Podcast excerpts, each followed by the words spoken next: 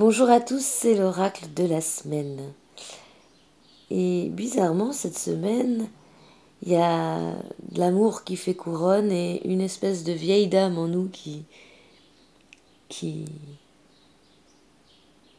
qui reporte ses, vieilles plumes, ses vieilles étoffes. Et euh, ça, c'est un mois aussi euh, qui nous entre dans le la nécessité d'être très attentif à nos gourmandises. Si on cède à nos gourmandises, on risque d'un petit peu de tomber la tête dans notre assiette.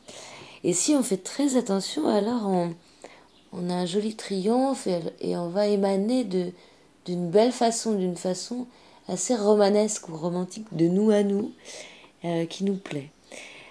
Il y a un peu des risques euh, flatterie, galvanisme, charisme choyé et des risques de poussée d'orgueil, pardon. Euh, deux phrases. L'ordre et la rigueur figent l'instant et la vie dans un écho redondant. L'ordre et la rigueur figent l'instant et la vie dans un écho redondant. Et donc la passion doit trouver sa voie, prendre des risques, changer de costume ce serait pas mal, là, avec le soleil, d'invoquer l'esprit du jeu. Parce que quand on se met à être dans un jeu, par exemple, on fait un, jeûne et on doit respecter les règles du jeûne, alors tout est plus facile parce qu'on se prête au jeu, on est dans la règle. Alors possiblement, on peut essayer de d'invoquer l'esprit du jeu pour, euh, pour éviter ces poussées d'orgueil, peut-être, et pour... Euh, pour avoir la, la force, l'audace, euh, le désir de marcher sur une voie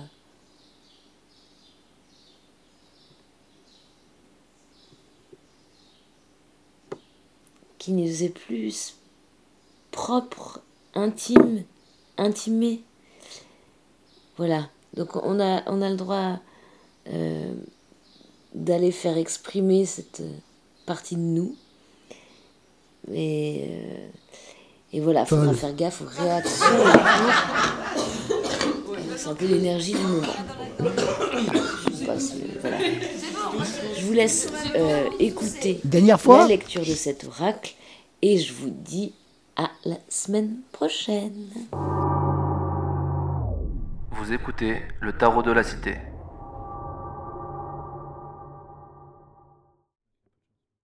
Les années folles. Nana la duchesse, nostalgie de la belle époque, des belles époques qui nous concernent et connaissance de ces époques. L'amour coiffe la duchesse, qui a une facilité de communication claire. Est-elle farfelue car elle mélange des formes et des matières, du transparent, rouge, de l'argent, de la poussière? Elle a des plumes, elle est veloutée, elle chatouille, elle peut être partout. Elle voyage, l'Arlequine. Boit-elle à New York, dans une cave frelatée en 1921 en tout cas, elle pose. Une humeur chaleureuse étincelle, là, au mieux de notre œil qui désire à nouveau s'assoupir dans les vapeurs de l'éther. Elle reflète l'énergie sur le long terme, le cercle protecteur, on l'aime bien au final, quand elle est là et qu'elle cajole nos rêves, avec son côté un peu animal.